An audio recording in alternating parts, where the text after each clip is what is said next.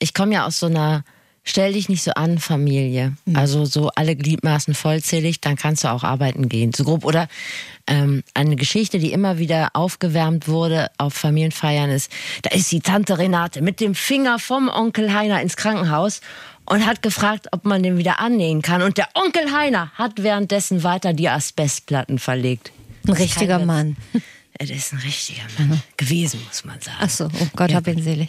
Naja, aber ich handhabe das ehrlich gesagt auch so ähnlich. Das will ich vorweg schicken, wohl anscheinend nicht jedem gegenüber so fair ist, immer so zu verlangen, Augen zu und durch. Ich glaube, ich bin das komplette Gegenteil. Ich schütte über jedem eine riesige Tonne Mitgefühl und Rücksichtnahme aus, der irgendein Arschgebrechen hat. Mir auch völlig egal was. Es mag aber daran liegen, dass ich selbst eine chronische Krankheit habe, da ist man vielleicht ein bisschen übersensibilisiert. Ich bin auf jeden Fall froh, dass du zu mir noch nie gesagt hast, dass ich mich nicht so anstellen soll. Oder hast du es zwischendrin mal gedacht, dass ich mich mit meinem Rheuma anstelle? Habe ich mir natürlich in Vorbereitung auf diese Sendung Gedanken drüber gemacht und habe gedacht, nee, habe ich noch nie gemacht. Und deshalb fühle ich, dass Grund zur Hoffnung ist, dass so ein bisschen Restempathie tatsächlich sogar bei mir vorhanden ist, obwohl das genetisch nicht vorgegeben war. Die kitzeln wir aus dir raus heute. Vielleicht seid ihr ja auch eher so wie Steffi, der Typ Augen zu und durch und könnt euch gar nicht so richtig vorstellen, dass es Leute gibt, denen es richtig beschissen geht, obwohl man ihnen gar nicht richtig doll ansieht, dass es ihnen richtig beschissen geht. Und deshalb geht es in dieser Folge um unsichtbare Krankheiten und darum, wie man sich da als Außenstehender ein bisschen reinfühlen kann. Empathie Masterclass mit Steffi und Anne. Ja, gerade mit mir ist gut. Mit Anne. Das ist absolut keine normale Frageplattform, aber hier wird zu jeder Frage eine Antwort geboren. Das ist das Sprungbrett, durch das ihr zum Verständnis kommt. Guten Tag, das ist das Flexikon. Ein Podcast von Enjoy vom NDR mit Steffi Banowski und Anne Radatz. Das ist ein Laber-Podcast mit Bildungsauftrag für wichtige, unbequeme, viel zu selten gestellte und manchmal auch peinliche Fragen des Lebens. Die wollen wir beantworten mit Hilfe von Leuten, die es wissen müssen. Und das ist hier die Frage. Unsichtbare Krankheiten, wie fühle ich mich da rein? Ich finde das so schön, du hast das vorhin schon anklingen lassen, dass das wieder so ein Thema ist, für das wir ganz unterschiedliche Positionen beziehen können. Als hätte man sie an einer freshen Morningshow so hingelegt.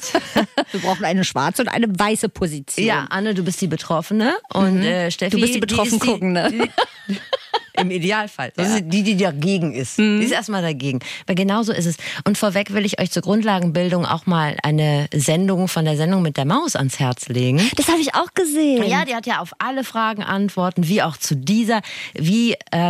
Ganz kurz. Ja. Hat die Maus auch eine Frage auf die Antwort aus unserer ersten Folge von Flexikon, wie man in den Swingerclub reinkommt und wieder raus? Ich weiß nicht, aber da schneidest du ein ganz heißes aktuelles Thema an. Inwiefern? Es gab doch unlängst eine Folge von der Sendung mit der Maus, wo sie was zum Thema Transsexuelle gemacht hat. So was, stimmt. Und dann auch nochmal zurück zum Thema Queerness. Schwierig. Ganz schwierige Themen. Eine Sondersendung hat sie auch gemacht, nicht persönlich, aber die Leute, die daran beteiligt sind, zum Thema unsichtbare Krankheiten. Wie reagiere ich da angemessen drauf? Und diese Spezialsendung, die packe ich euch einfach mal in die Shownotes. Ansonsten ist Anne unsere Krankheitsflexpertin. Ja. Ist Rheuma eine unsichtbare Krankheit? Also ich habe so ein bisschen recherchiert, was so unter die unsichtbaren Krankheiten fällt. Da kamen so Sachen wie Epilepsie, Multiple Sklerose, Diabetes, Migräne. Das habe ich Gott sei Dank alles nicht. Ich habe ja Rheuma. Das ist dann nie aufgetaucht. Congrats. Thanks. I feel special. Ich weiß nicht, ich würde das so drunter werten, weil man das ja nicht sieht. Früher hat man es ja gesehen. Früher, als Leute noch nicht so gut behandelt werden konnten gegen Rheuma, da waren das ganz oft die Leute mit dem Buckel. Weil die so vor Schmerzen so gekrümmt gegangen sind, dass das irgendwann der Körper sich komplett verformt hat. Ganz gefährliches Halbwissen. Aber gut, wer soll's prüfen? Aber bei dir war das doch so, dass man lange Zeit gedacht hast, du bist Simulantin. Genau. Das wird mir auch heute noch manchmal unterstellt. Das bleibt ja nicht aus. Auch darum wird's heute gehen in dieser Folge, wie oft einem mit einer chronischen oder vor allem unsichtbaren chronischen Krankheit Simulation ist was anderes. Simulierung sagt man in dem Fall, oder? Das glaube ich nicht, aber lassen wir es so stehen. Googelt ihr das doch einfach. Ihr habt doch die Zeit. Ihr seid doch gerade am Handy. Genau. Aber ja, ich weiß nicht, ob es dazugehört. Aber es ist mein Hobby. Krank sein ist mein Hobby. Ja. Ich habe höchstens Karies. Habe ich aber unsichtbar? Auch. Und Baktus. Und Baktus. Nee, unsichtbar ist es ja eben nicht. Das ist ja das Schwierige bei diesen Zahnkrankheiten. Ja, aber wenn es hinten drin ist. Also mir guckt selten jemand in den Hals. Insofern nenne ich das mal eine unsichtbare Krankheit, die mich aber im weiteren Lebensverlauf nicht einschränkt. Und das ist, glaube ich, der große Unterschied. Dann erzähle ich mal kurz, mit wem ich gesprochen habe, weil ich fand es schön, wenn du anfingest. Mhm. Ich habe mit Fia Quantius gesprochen, die ist Model und Migränepatientin. Und wenn ihr jetzt denkt, herrje, Kopfschmerzen hatte ich auch schon mal, dann bleibt auf jeden Fall dran, denn Migräne hat deutlich mehr zu bieten und ich habe nach dem Gespräch einen riesen Respekt vor dieser schmalen, zuversichtlichen, gut gelaunten und auch gut aussehenden Frau gehabt. Wahnsinn, ich folge da schon länger bei Insta und ich finde, ich bin ganz gespannt auf euer Gespräch, weil ich die ist auch ultra witzig, die ist mit diesem Malte Zierden zusammen, vielleicht kennt ihr den auch von Instagram, und die sind ein sehr witziges Paar. Es macht richtig Spaß, denen zu folgen. Darum soll es heute nicht gehen, aber nur mal als kleiner Tipp. Sie ist eine sehr witzige, kluge und ja, auch sehr hübsche Person. Was ich noch einmal vorweg schicken wollte, bevor wir zu meiner Flexpertin kommen: Zu den unsichtbaren Krankheiten gehören ja natürlich auch psychische Krankheiten, aber Steffi und ich haben bewusst quasi uns dafür entschlossen, die heute mal außen vor zu lassen, weil wir einfach finden, dass das nochmal so ein ganz neues, anderes, riesengroßes Thema ist. Dem würden wir gar nicht gerecht werden, wenn wir nebenbei auch noch über Migräne und Co. sprechen. Da würden wir uns lieber gesondert nochmal drum kümmern, seid unbesorgt. Aber also falls ihr euch fragt, warum wir nicht mit Menschen sprechen, die Burnout oder Depression haben, das machen wir dann alles an anderer Stelle nochmal, oder? Ja. Ja, gut. Ja, da wird's abgenickt. Ja, ja. Ich habe gesprochen mit Lotti Melan, aka Vis-à-vis. Vis-à-vis kennt ihr vielleicht als Moderatorin diverser Hip-Hop-Formate oder von ihrem Podcast Weird Crimes zusammen mit Ines Anjouli. Und Lotti war bis Ende letzten Jahres kerngesund, ganz normales, gesundes Mädel. Und dann hat sie eine Corona-Infektion bekommen und das hat mal eben wirklich ihr komplettes Leben auf links gedreht. Seitdem leidet sie nämlich an Long-Covid. Das hat alle möglichen Symptome bei ihr, unter anderem auch Herzprobleme. Und durch die Corona-Infektion hat sie Diabetes bekommen. Und darüber habe ich mit ihr gesprochen. Fällt ja auch in die Kategorie der unsichtbaren Krankheiten. Ich persönlich kenne mich null mit Diabetes aus. Steffi, hast du im Umfeld DiabetikerInnen? Ja. Also früher waren das ja viel so Omas und Opas, die nach dem Krieg keinen Schweinebraten links haben liegen lassen können. So kann man auch nachvollziehen. Und die dann so eine Altersdiabetes entwickelt haben. Das ist dann, glaube ich, Diabetes Typ 2. Das ist Typ 2? Ich glaube schon. Also das hat man früher auch Altersdiabetes genannt. Und Vis-à-vis hat nämlich Typ 1. Genau. Und das habe ich immer als sehr beherrschbar wahrgenommen, weil Oma dann...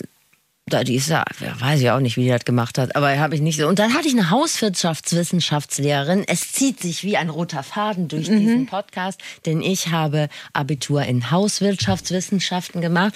Und meine Lehrerin hieß Toma Lometz.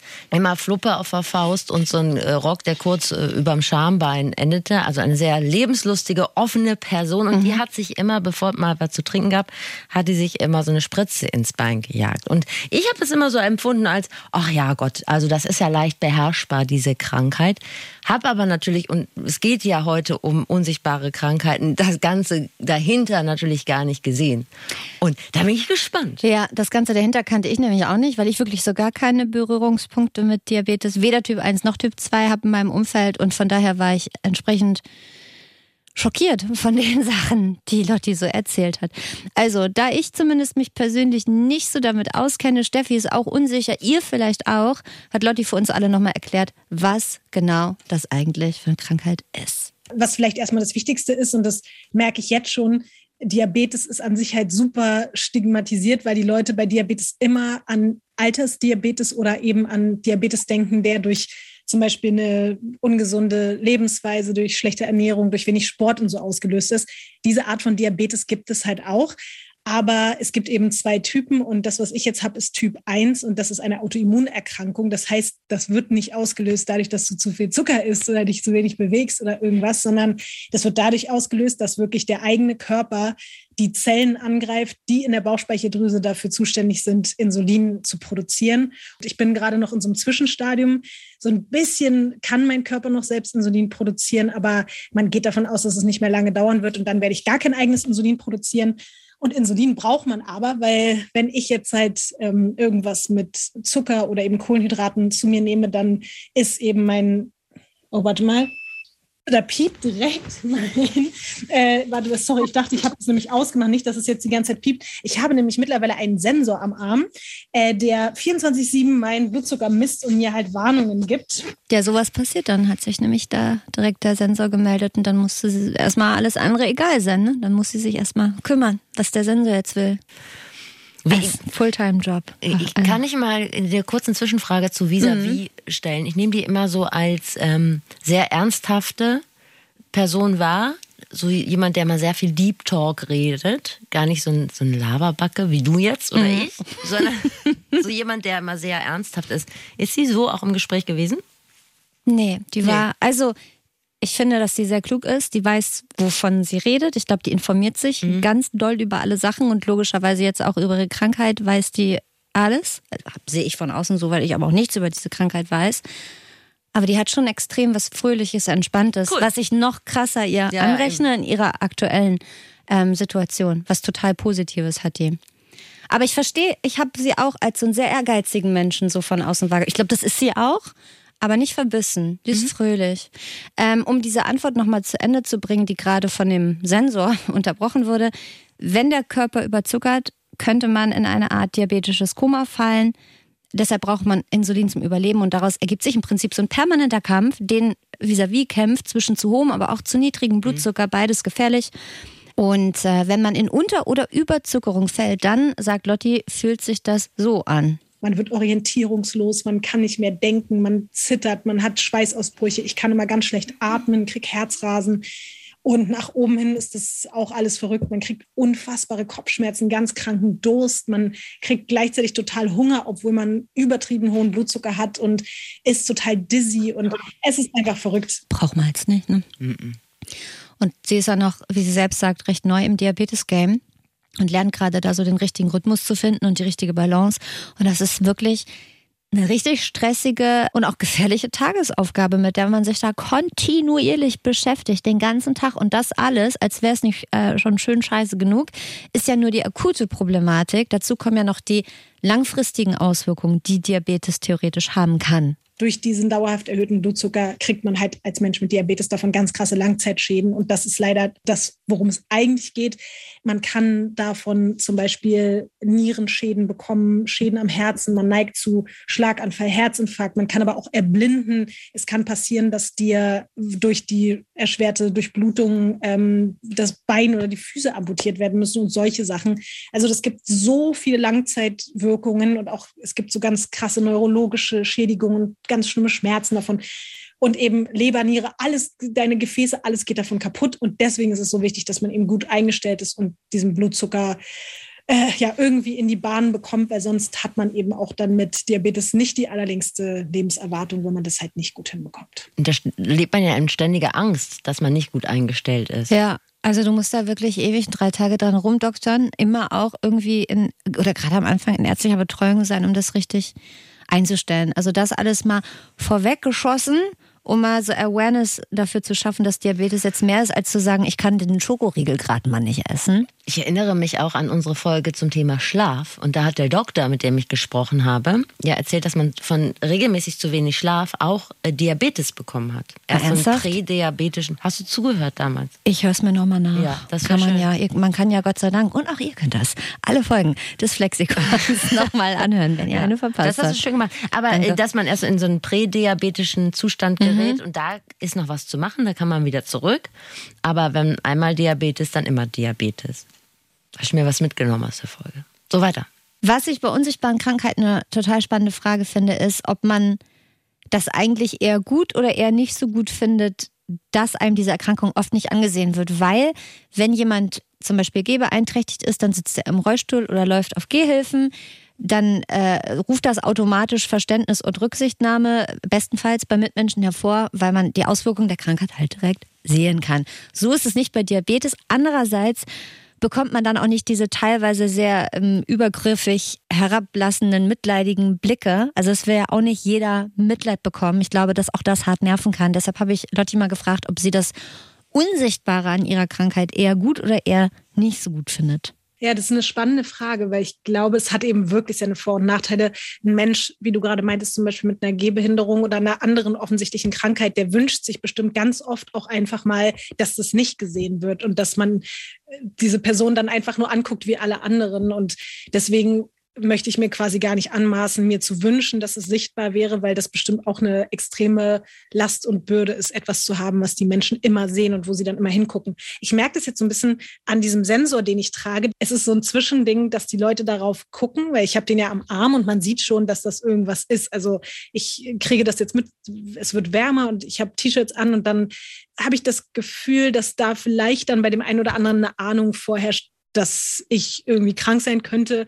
Es gibt schon Momente, in denen ich es mir zugegeben doch wünschen würde. Ich habe Situationen, wo ich jetzt im Auto sitze und mir Insulin spritzen muss und jemand kommt vorbei und teilweise habe ich echt Angst, dass die denken, ich habe mich irgendwie, gehöre eigentlich zum Bahnhof, weißt du, so nach dem Motto. Solche Blicke habe ich dann auch schon abbekommen und da würde ich mir schon wünschen, dass die Leute vielleicht einfach sehen, okay, ich muss mir das gerade spritzen, um zu überleben. Aber ja, ich bin natürlich trotzdem dankbar dafür, dass ich trotz allem so sehr unversehrt bin, dass eben nicht die halbe Welt sofort mich anguckt und denkt, oh, die ist krank. So. Ja, kann ich mir gut vorstellen. Man denkt ja selber schon, oh Gott, was mache ich hier für einen Eindruck, wenn man mal eine Flasche Bier in der Hand hat, wenn man unterwegs ist. Also, weißt du, was ich... Also nicht, dass es häufig vorkäme, eigentlich eher nicht, aber du weißt, ich will nur sagen, der öffentliche Blick ist im Hart und man möchte sich immer erklären. Also Zuckerpocken wäre jetzt halt auch keine Alternative für Vis-à-vis. Kann ich gut verstehen. Ich glaube auch, dass das, also Mitleid ist ja oft, das ist ja nett gemeint, aber wenn du zum Beispiel, keine Ahnung, an Krebs erkrankt bist und dir durch die Chemo die Haare ausfallen, dann nervt das, glaube ich, auch wahnsinnig, wenn dir jeder auf der Straße mit so einem traurigen Blick auf die Glatze guckt. Auch wenn man weiß, da ist nicht böse gemeint. Ich habe noch eine andere Theorie dazu. Ich habe eine Freundin, die hatte mal Krebs. Also sie gilt jetzt als besiegt und die hatte auch eine Chemotherapie, hatte keine Haare und hat gesagt, ich trage das einfach so. Ich stehe da einfach zu. Aber irgendwann hat sie mal jemand beiseite genommen und hat gesagt, die Leute fühlen sich davon, belästigt ist das falsche Wort. Ach, die armen Leute. Nein, die fühlen sich verängstigt. Das macht denen Angst, damit umgehen zu müssen. So, ja, aber viele Leute wissen ja nicht, wie sie sich verhalten sollen zu gewissen Sachen. Aber findest du, dass das ein Grund ist, dann eine Perücke aufzusetzen? Nein, aber ich wollte damit nur sagen, was ihr dadurch klar geworden ist, dass das nicht immer... dass sie nicht gejudged wurde, so wie hässlich sieht die aus, sondern dass es viele Menschen gibt, die gar nicht wissen, wie sie damit umgehen sollen und so sich unwohl fühlen. Ja. Nein, ich wollte jetzt keine Lanze brechen dafür, oder ich fand es auch cool, dass sie das gemacht hat und dass sie sich das vorgenommen hat. Aber man kann nicht bei jedem Menschen so viel voraussetzen, dass der so gefestigt ist. Und man weiß ja auch nicht, in welchem Zustand oder in welchem Umstand lebt gerade ein Mensch. Wer weiß, was da noch hinten rum ist. Ich weiß schon, was du meinst. Ich glaube trotzdem, mir wäre das dann egal, weil ich denken würde, mein Problem ist, ich habe Krebs. Euer Problem ist, dass ihr gerade irritiert seid, weil ich eine Glatze habe. Wessen Problem ist größer? Du hast absolut recht, aber ich will nur sagen, nicht alles ist immer boshafter Vorsatz. Das stimmt auf jeden Fall. Was auf jeden Fall ein wahnsinnig großes Thema bei Krankheiten wie Diabetes ist und auch bei anderen unsichtbaren Krankheiten, wahrscheinlich bei allen Krankheiten, ist Verständnis. Also dass Leute um einen rum, auch wenn sie selbst die Krankheit nicht haben, irgendwie ein Gefühl dafür entwickeln, wie es einem gerade geht. Ich wollte von Lotti mal wissen, ob sie da eigentlich eher im privaten und beruflichen Umfeld auf Verständnis oder eher auf Ungeduld und Unverständnis stößt. Es ist krass, weil sowohl als auch. Ich habe ganz, ganz viele tolle Erfahrungen gemacht mit unfassbar verständnisvollen Menschen, sowohl im privaten als auch beruflichen Sinne. Freunde, die selbst, obwohl ich 5-mal hintereinander eine Verabredung abgesagt habe und meine Verabredungen sind seit 6 Monaten auch maximal kleine Spaziergehrunden machen, mehr war jetzt auch noch gar nicht drin. Und da gibt es aber auch Leute, die trotzdem sich immer wieder melden, immer wieder fragen, wollen wir es nochmal probieren? Und das ist ganz schön. Aber es gibt natürlich auch genau das Gegenteil. Ich habe auch leider jetzt erlebt, dass sich Freunde immer weniger melden, dass sie immer weniger auch fragen, wie es mir geht. Auch vielleicht, weil es immer das Gleiche ist. Es ist halt dieses Jahr, mir geht's so, weiß ich nicht, mal geht's mir halt wie heute besser, aber dann gibt's auch immer wieder Tage und Wochen, wo es mir einfach so scheiße geht, dass ich auch gar nicht weiß, was ich dann sagen soll. Und vielleicht wissen die dann auch nicht, was sie sagen sollen.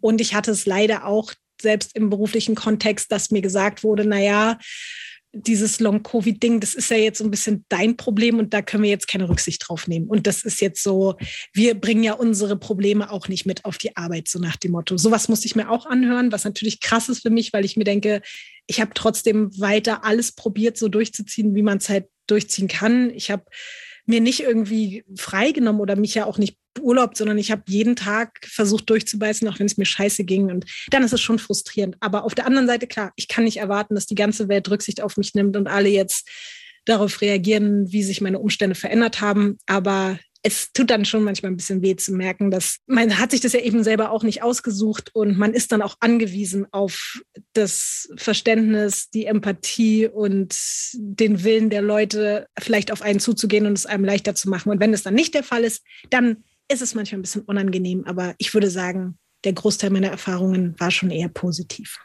Das erinnert mich an, ich schalte heute immer zurück, das erinnert mich ein bisschen an unsere Folge zum Thema Tod. Da hat Jasmin Schreiber gesagt, dass es so wichtig ist, dass man immer mit Leuten im Gespräch bleibt. Man muss nicht immer, sie hat selber gesagt, man muss nicht immer Deep Talk machen, aber dass man immer wieder kommuniziert und meinetwegen auch auf einer oberflächlichen Ebene. Sie hat ja super, super viele Follower, ich glaube bei Insta allein 200.000 und mit denen hat sie auch, habe ich wirklich fast eine gute Erfahrung gesammelt. Ich habe mir auch unter so ihren Posts, wo es um Long-Covid oder um Diabetes geht, Kommentare durchgelesen und die sind wirklich alle super nett, was das Thema Verständnis betrifft. Aber wie überall im Leben gibt's auch da einfach Idioten, die ganz doll dumm sind. Jetzt hör mal auf rumzuheulen, ist doch alles gar nicht so schlimm und jetzt reicht's doch mal mit Long-Covid, jetzt halt deine Schnauze und Diabetes ist doch gar nicht so wild und so. Das bekomme ich auf jeden Fall auch jetzt schon mit und ich folge ja jetzt auch schon so ein paar Diabetes-Bloggerinnen vor allen Dingen und da kriege ich auch schon immer wieder mit, dass dadurch, dass Menschen so wenig wissen über Typ 1 und dass das halt einfach eine 24/7-Aufgabe ist, sich darum zu kümmern, den Körper am Leben zu erhalten, weil man ersetzt ja einfach ein ganzes Organ. So. Man muss den Job dieser Bauchspeicheldrüse übernehmen, ob man will oder nicht.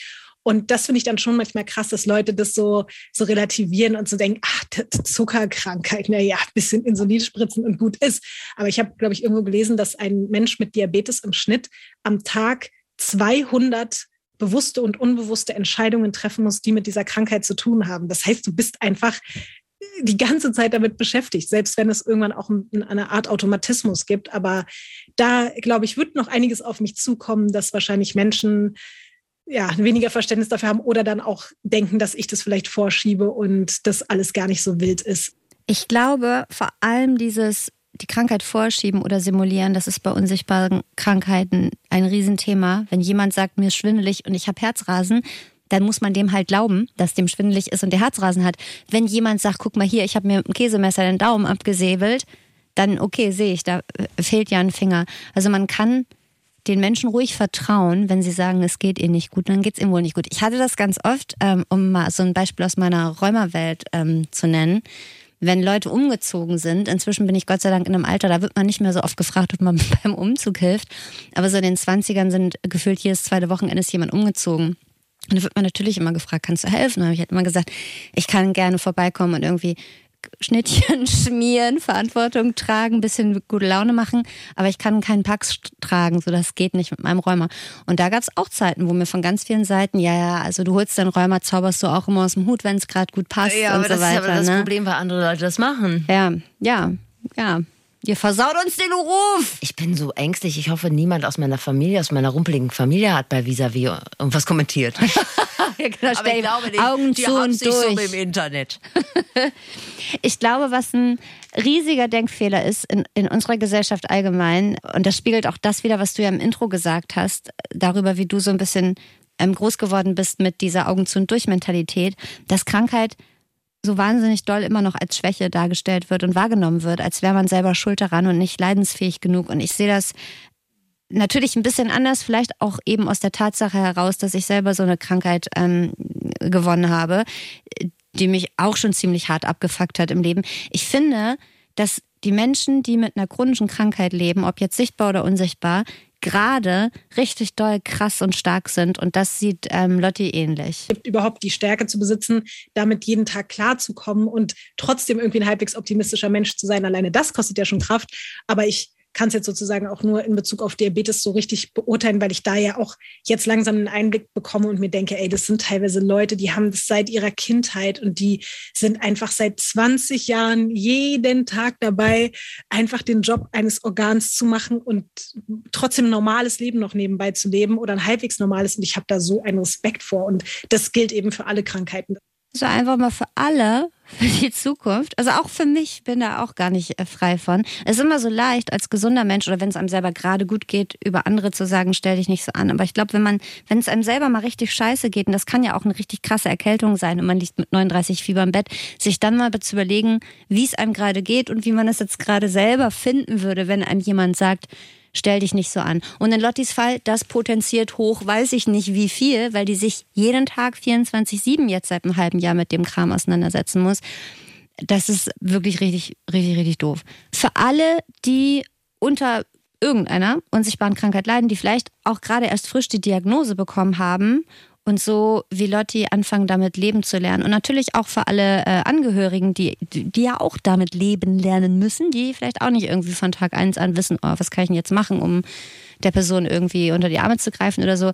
Hier ein paar Tipps von Vis-à-vis, was ihr so am besten geholfen hat in der ersten Zeit. Ich glaube, was wirklich unfassbar doll hilft in meinem Fall, aber das ist natürlich auch schwer, das jemandem zu wünschen, weil viele das ja auch nicht haben. Aber mein Mann war und ist für mich eine unfassbar wichtige Komponente in diesem ganzen Prozess, weil hätte ich das wirklich alleine meistern müssen. Klar, ich habe Familie und Freunde, aber ein Mensch an der Seite, der wirklich auch 24/7 da ist, oder nicht 24/7, aber zumindest so viel da ist, dass man in den dunkelsten Momenten einfach nicht alleine ist. Das ist so wichtig und ich hoffe einfach, dass jeder Mensch, gerade so in dieser Anfangszeit, wenn man sich daran gewöhnt, selbst wenn es dann kein Partner oder keine Partnerin ist, dass man sich dann auch traut, sich anderen Leuten mitzuteilen, weil das habe ich auch gemerkt. Ich war vorher so eine unfassbar unabhängige, starke und selbstbestimmte Frau, die halt alles natürlich alleine konnte. Und wenn man dann merkt, man ist jetzt auf einmal abhängig, man ist so ausgeliefert, dann, glaube ich, ist es das Wichtigste, da auch so ein bisschen über seinen Schatten zu springen und zu sagen, ich vertraue mich jetzt insofern Menschen an, dass ich sage, mir geht es wirklich gerade unfassbar schlecht und ich brauche dich jetzt gerade und ich brauche deine Unterstützung. Und das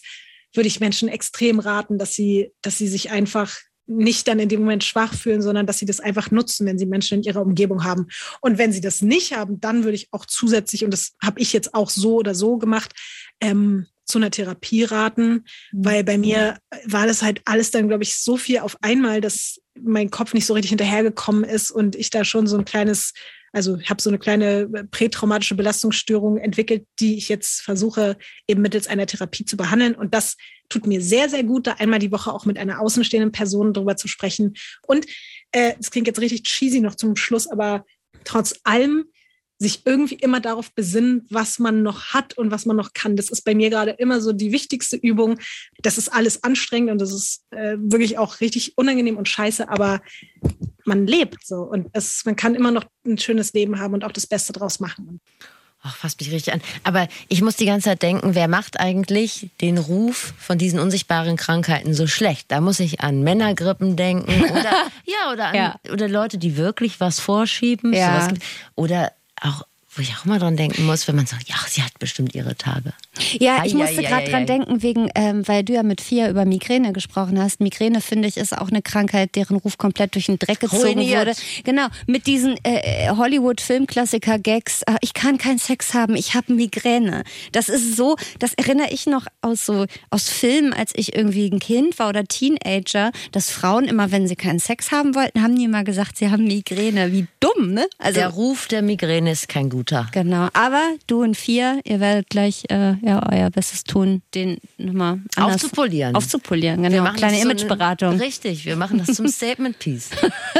Ich würde Lotti gerne nochmal von Herzen grüßen an dieser Stelle und mich bedanken für das Interview, weil sie nämlich vorher gesagt hat, dass sie schon ganz viele Anfragen bekommen hat, um in Interviews über Long-Covid oder über Diabetes zu sprechen und bisher hat sie immer abgesagt und wir, also das Flexikon, gehören zu den ersten, bei denen sie zugesagt hat, weil sie das Konzept gut fand und gesagt hat, da hat sie Bock drauf. Vielen, vielen Dank, liebe Lotti. Ich finde das so interessant, weil wir haben beide mit Patientinnen gesprochen, die eine unsichtbare Krankheit haben und ich habe ganz andere Sachen gefragt.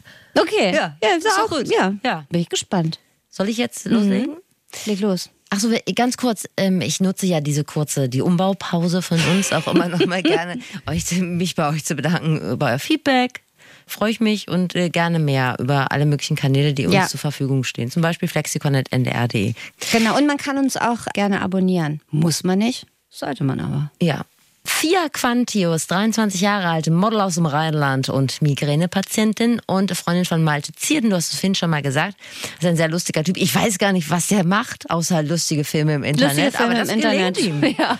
Das ist gut. Der hat knapp 500.000 Follower.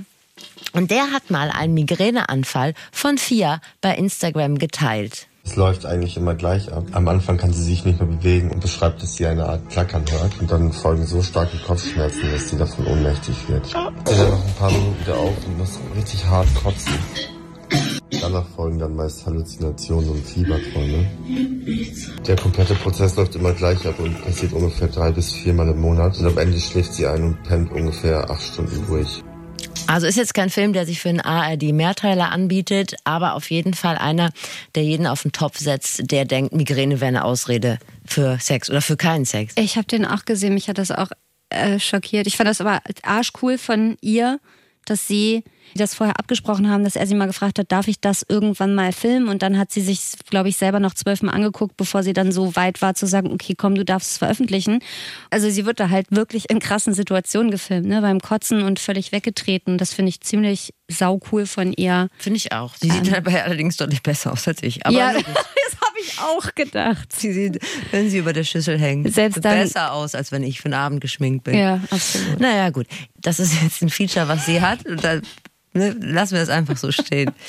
Migräne mit Aura hat die und das ist eine Krankheit, die wirklich sehr belastend ist. Ich habe mit Fia gevideocallt, sie war beim Shooting, deshalb ist die Qualität jetzt nicht so, wie man es von mir gewohnt ist normalerweise. Bist du unter deinen Standards, ich bin unter meinen Standards geblieben? Ja, das hat mir natürlich sehr wehgetan, aber frag du doch einfach stellvertretend nochmal nach, wenn du irgendwas nicht verstanden hast. Okay. Dann haben es die HörerInnen vielleicht auch nicht verstanden. Okay. Also spätestens seit dieser Story von ihrem Freund Malte wissen wir alle, Fia Quantius, das ist ja das Model mit der Kotzerei. Ich habe sie deshalb gefragt, ob sie das nicht wahnsinnig nervt, dass die Krankheit so viel von ihrer Persönlichkeit einnimmt. Ich finde es in Ordnung, wenn Leute auf mich zukommen und sagen so, hey, bist du nicht die mit Migräne? Finde ich es eigentlich ganz cool, weil ich einerseits natürlich genau das geschafft habe, was ich schaffen wollte. Das ist, dass Leute darüber nachdenken, also erstmal sich das anhören, nachdenken, vielleicht auch reflektieren hoffentlich und mich da in Verbundenheit setzen. Für mich selber weiß ich ja natürlich, dass ich nicht nur Fia mit Migräne bin, sondern halt viel, viel mehr bin als nur meine Krankheit. Deswegen finde ich es eigentlich auch in Ordnung. 10-15% der Deutschen leiden übrigens unter Migräne. Frauen sind bis zu 3-mal häufiger betroffen. Das schreibt die Deutsche Migräne- und Kopfschmerzgesellschaft. Kannst du erklären, was der Unterschied zwischen normaler Migräne und Migräne mit Aura ist? Zufällig? Ja, kann ich, weil jetzt wird's witzig, weil ich hatte es ja auch schon mal. Ja. Also bei mir war es so und bei Fia ist es ähnlich. Du hast erstmal fängst an, so Blitze zu sehen und dann schränkt sich dein Sichtfeld so ein. Du siehst irgendwann nur noch so einen Tunnel. Dann wird eine Seite deines Körpers häufig taub. Bei mir ging das auch noch einher mit Sprachstörung. Ich konnte dann nicht mehr richtig reden. Dann fängt Fia an zu kotzen, das habe ich nicht. Aber dann kommen so donnernde Kopfschmerzen einfach. Okay, also Aura nennt sich das, was so vorher passiert. Genau. Dieses fast schon halluzinierende Schwindelding. Okay. Also das ist so ein langer Prozess. Man merkt das schon relativ früh. Jetzt geht's los und jetzt kann ich es nicht mehr.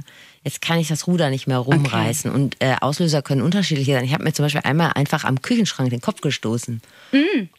Da war der Zug aber abgefahren, kann ich dir sagen. Das sollst du doch nicht. Ja, soll ich nicht machen. Ja. Dann bin ich im Krankenwagen, weil sie dachten, ich hätte einen Schlaganfall. Ich war am 10. Monat schwanger. Um Gottes Willen. Ja, so. Aber ich hatte ja keinen. Ich komme da gleich nochmal drauf zurück, auf die Diagnose Migräne. Ich glaube, es ist schon deutlich geworden, wie sehr Fia das aus dem Verkehr zieht. Sie erklärt es hier nochmal genauer. Es ist schon sehr nervig. Ich habe 5-6 Mal im Monat die Migräneanfälle an sich, aber meistens muss man ja noch dazu rechnen, der Tag danach.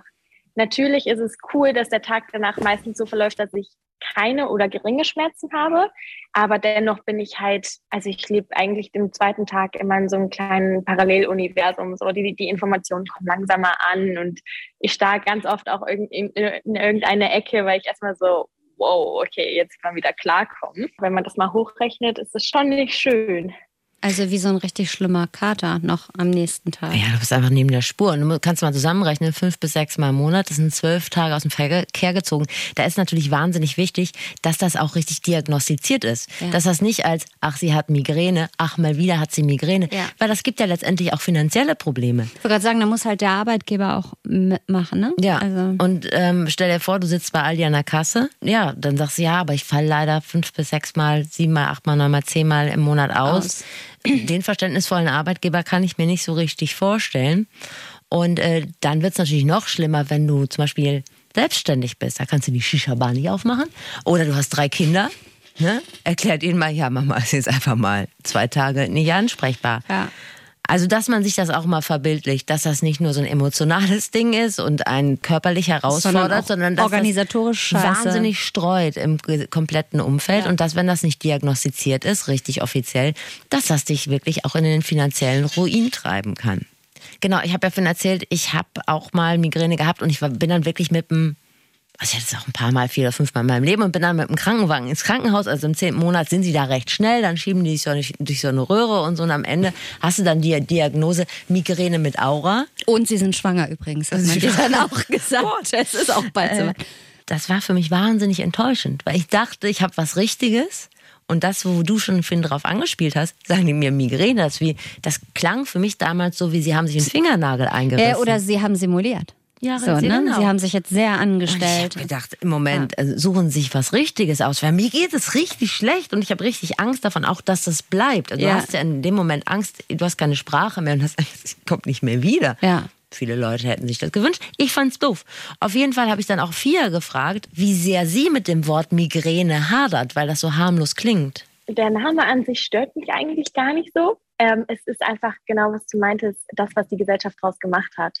Dass dieser Begriff halt einfach wirklich irgendwie, ja, blöd gesagt, durch den Dreck gezogen worden ist, als Ausreden benutzt worden ist und damit halt die Gewichtung irgendwie verliert. Zumal auch vielleicht jeder Mensch Migräne haben könnte und es natürlich ja auch unsichtbar ist. Es ist natürlich schwer, auf jemanden zu zeigen und sagen so, nee, hast du gar nicht. Ich nehme es auch gern immer, dass die Gesellschaft sich halt auch super arg generell zu unsichtbaren Krankheiten einfach ändern muss oder viel offener sein muss.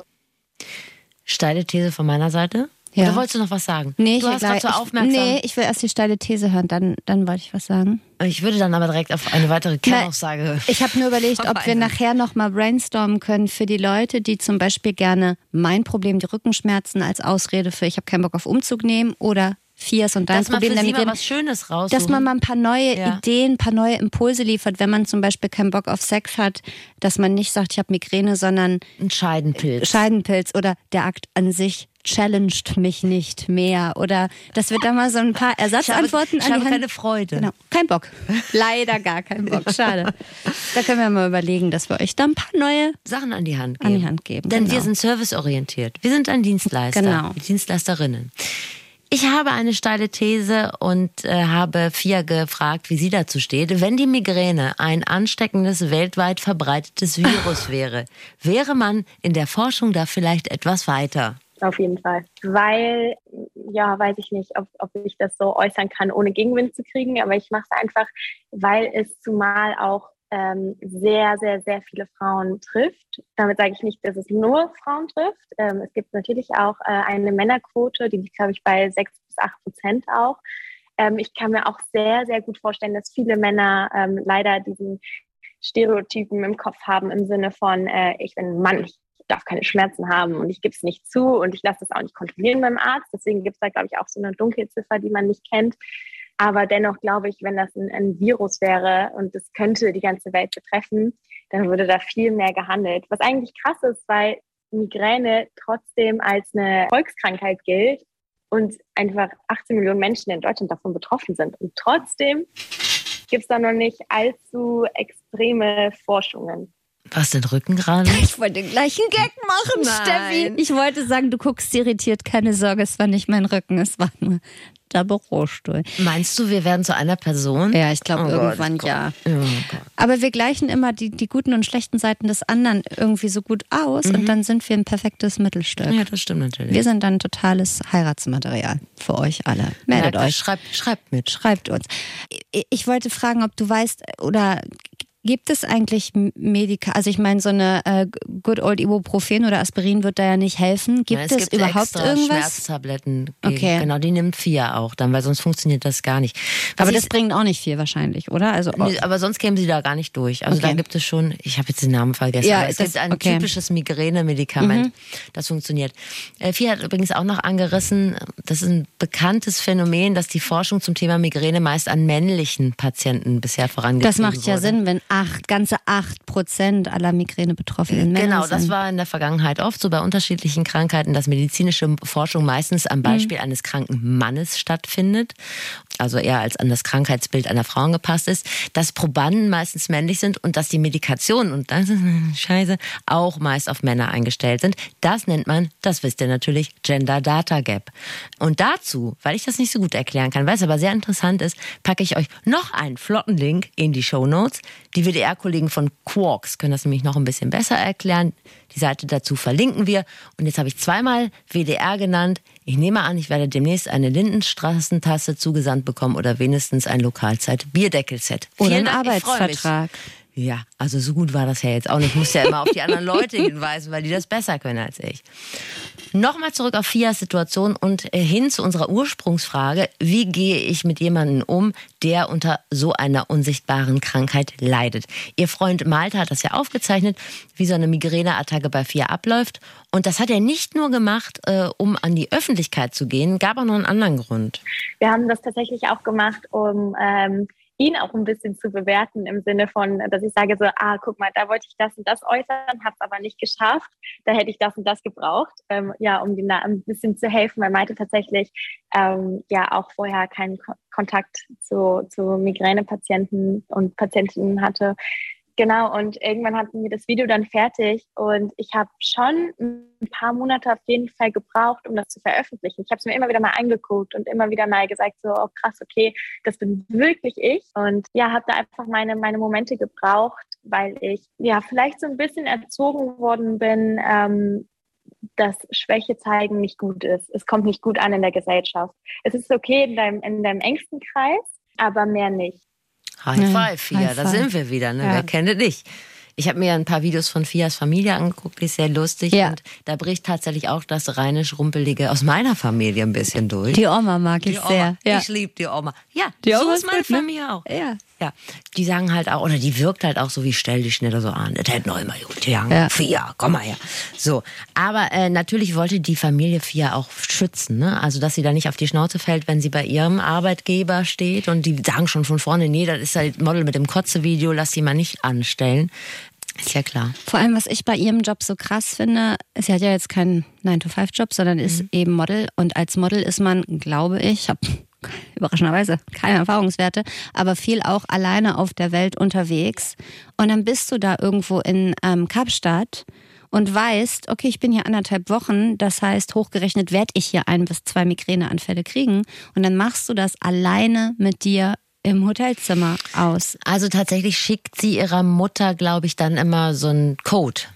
Sodass die Bescheid weiß, jetzt geht's hier los, hab mal ein Auge. Genau, und dann macht die ihr Handy an und die Mutter ist sozusagen dabei, dass sie halt nicht, also let's face it, dass sie nicht an ihrer Kotze erstickt. Ne? Exakt, weil das ist wirklich, und ich glaube, das trifft auch auf fast jede Krankheit, in unserem Fall unsichtbare Krankheit zu, es ist einfach so ein ultra beschissenes Gefühl, so abhängig von der Hilfe anderer Menschen zu sein. Und zu wissen, mit einer bestimmten Krankheit kannst du nicht mal eben einen Monat alleine durchs, weiß ich nicht, Backpacken in weiß ich nicht wo, weil du brauchst irgendwelche Medikamente. Es kann jederzeit das und das passieren. Also diese Abhängigkeit von anderen Menschen und von Medizin nervt ultra doll, glaube ich. Und ich habe Fia auch gefragt, hast du dir jemals Sorgen gemacht, dass dich die Krankheit irgendwie unsexy macht? Also, dass sie dich so richtig aus dem Dating-Game schießt. Also man will ja als potenzielle neue Partnerin möchte man ja süß, sexy und geheimnisvoll rüberkommen und nicht so direkt mit so einem Schrankkoffer voller Probleme. Ja. Boah, das finde ich interessant. Also eigentlich nicht.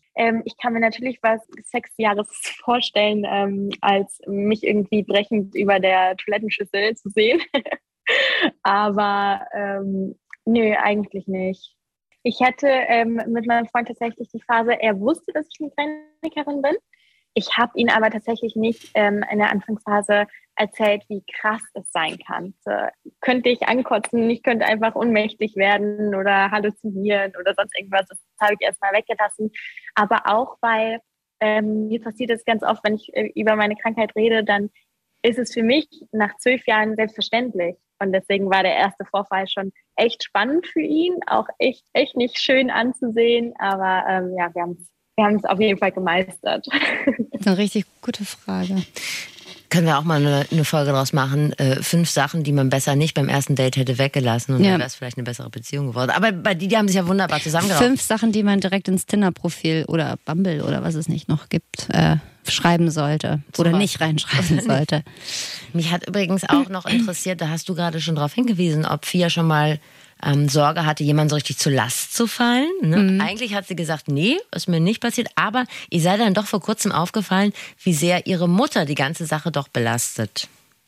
Und meine Mom musste mich so oft schon nachts irgendwo abholen. Und sie hatte dann auch, sie wusste, wenn ich unterwegs bin, hatte sie immer ihr Handy auf laut, weil sie wusste, gut, es kann sehr, sehr gut sein, dass ich sie heute wieder abholen muss. Das ist ja natürlich auch was man vor allen Dingen seinen Kindern nicht wünscht. Ja, es kann schon sehr viele Leute beeinflussen auf jeden Fall. So, Fazit. Fia hat ja jetzt schon 12 Jahre Migräne-Erfahrung.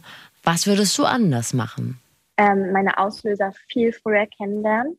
Weil wenn du diese Punkte weißt, dann kannst du so gut quasi vorbeugend reagieren. Ansonsten würde ich halt einfach auch jedem raten, es ist viel einfacher, dazu zu stehen. Es ist natürlich auch ein Trigger, wenn man die Krankheit geheim hält und sich die ganze Zeit den Stress macht, so, oh, hoffentlich kriegt das keiner mit und hoffentlich habe ich das jetzt nicht. Und ja, ganz, ganz wichtig ist halt auch, einen sehr guten Neurologen zu haben oder generell Ärzte, die halt einfach dich verstehen.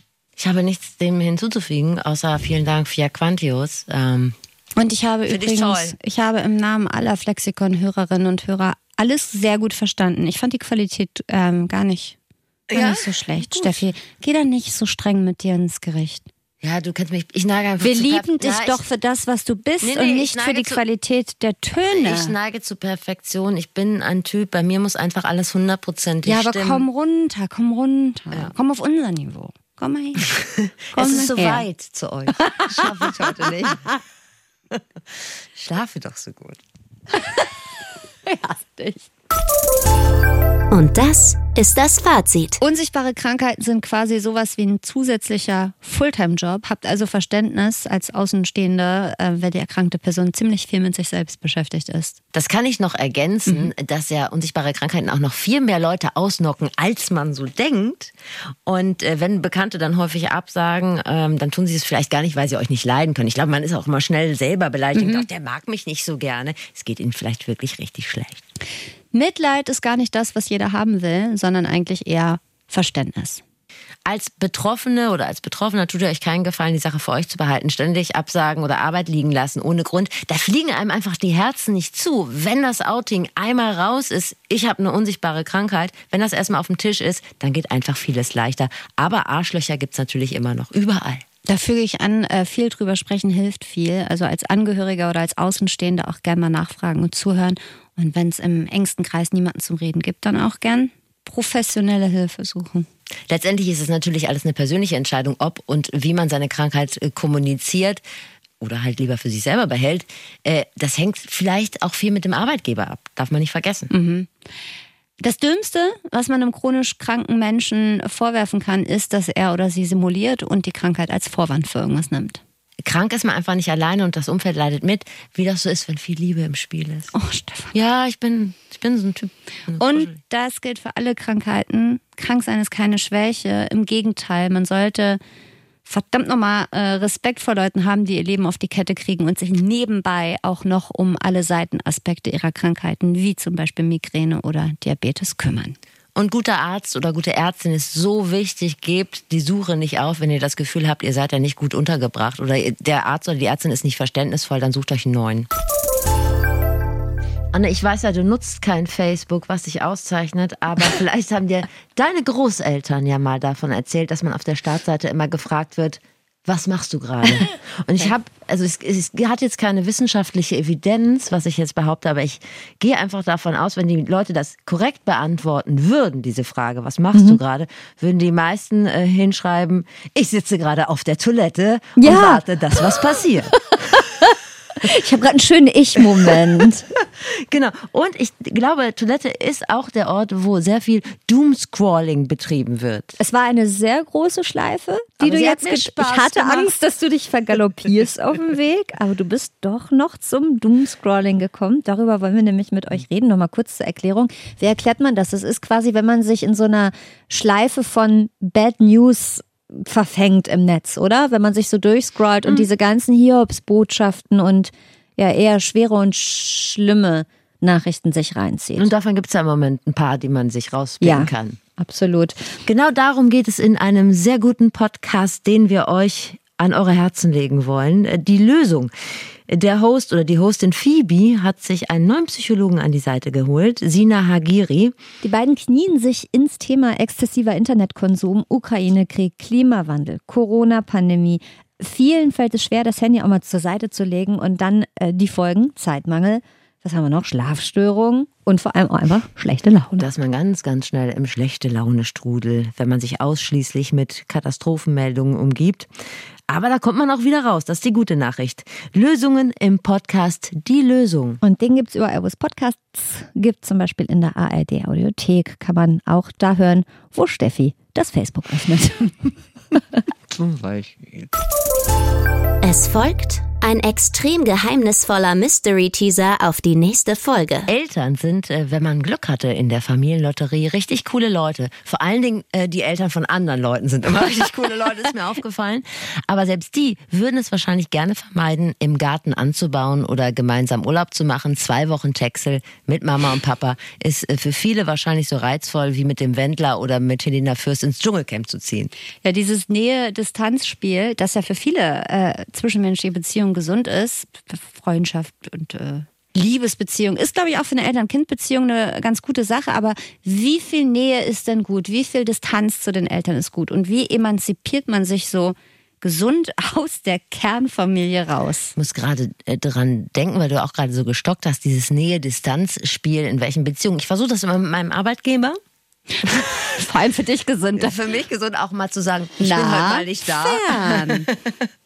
Funktioniert nicht so gut, egal. Nun gut, aber wir kommen nochmal auf die Familie zurück. Ich stelle mir das wirklich eher so mittelentspannt vor, wenn man seinen streng konservativen Eltern zu Hause erzählen muss, dass man queer ist. Mhm. Oder wenn der Vater Anwalt ist und die Mutter Lektorin, dann zu sagen, Kinders, wisst ihr, was ich mache? Ich gehe in den Zirkus und ich jongliere in bunte Seidentücher gehüllt mit brennenden Fackeln. Warum soll ich ausprobieren? Ein frommer Wunsch. Ja. Das ist ein griffiges Beispiel aus dem Leben. Wenn die eigenen Eltern seit 3 Generationen zum Beispiel in Ratzeburg leben und dann kommt es, glaube ich, auch gar nicht so gut an, wenn man sagt, ich wandere aus nach Ruanda. Den meisten reicht wahrscheinlich schon Berlin für einen völligen Nervenzusammenbruch und Vorwürfe aller, du lässt uns allein, deine Eltern sind dir wohl nicht mehr wichtig. Also es gibt im Leben immer wieder Situationen, in denen man die Erwartungen von Eltern entweder nicht erfüllen kann oder sie auch gar nicht erfüllen will. Und darum geht es in der nächsten Folge vom Flexikon. Eltern, wie emanzipiere ich mich aus der Kernfamilie? Ist der Arbeitstitel. Anne Radatz hat's vorgemacht. Wie weit wohnst du von deinen Eltern weg? Ich wohne von meinen Eltern, sage und schreibe, 20 Autominuten weit weg. Tja. Das ist nicht weit. Aber mit dem Lastenrad ist das ja schon eine Stunde. Also wir wollen das mal auf neue Verhältnisse runterbrechen. Und du von deiner Mutter? Ja, also aktuell 9-Euro-Ticket, 3-mal umsteigen, bin ich schon. Auf Sylt lebt deine Mutter? Natürlich, meine Eltern. Naja, es ist Wesel. Das ist quasi das Rantum des Niederrheins. Wobei ich sagen würde, ich kenne mich gar nicht so gut aus, aber Gunther Sachs und Jürgen Klopp habe ich da noch nicht gesehen. Vielleicht kommen die Sylter einfach mal nach Wesel und chillen mit einem Bier vom Pennymarkt. Da kämen wir wieder zusammen. Ja, ich bin fertig. Ich bin auch fertig. Wir wünschen euch eine gute Zeit. Genießt den Sommer. Achso, haben wir schon gesagt, dass es in 2 Wochen soweit sein wird, dass wir diese jetzt schon legendäre Folge ausstrahlen? Nee, ja, könnt ihr die Tage runterzählen ab sofort. Es sei denn, es passiert uns wie bei der letzten Folge und wir haben ja die letzte Folge versehentlich einen Tag zu früh veröffentlicht. Ach, wir waren einfach so aufgeregt. Da ist uns die Hand ausgerutscht. Dann haben wir das Flexikon aus Versehen schon auf den Montag veröffentlicht. Es kann jederzeit passieren. Aber eigentlich alle 14 Tage immer dienstags. Es ist das geheimnisvolle Geräusch. Ja, es kann jederzeit und überall passieren. Ja. Jetzt habt ihr neues Wissen gewonnen. Versteht Dinge, die ihr sonst nicht gut geschissen bekommt. Und im besten Fall habt ihr euch was weggenommen. Bis zum nächsten Mal beim Flexikon. Moderation Steffi Banowski und Anne Radatz. Redaktion Katharina Ratzmann und Dennis Dabelstein. Sounddesign Dennis Terrey. Rap und Stimme Zabi Pilgrim.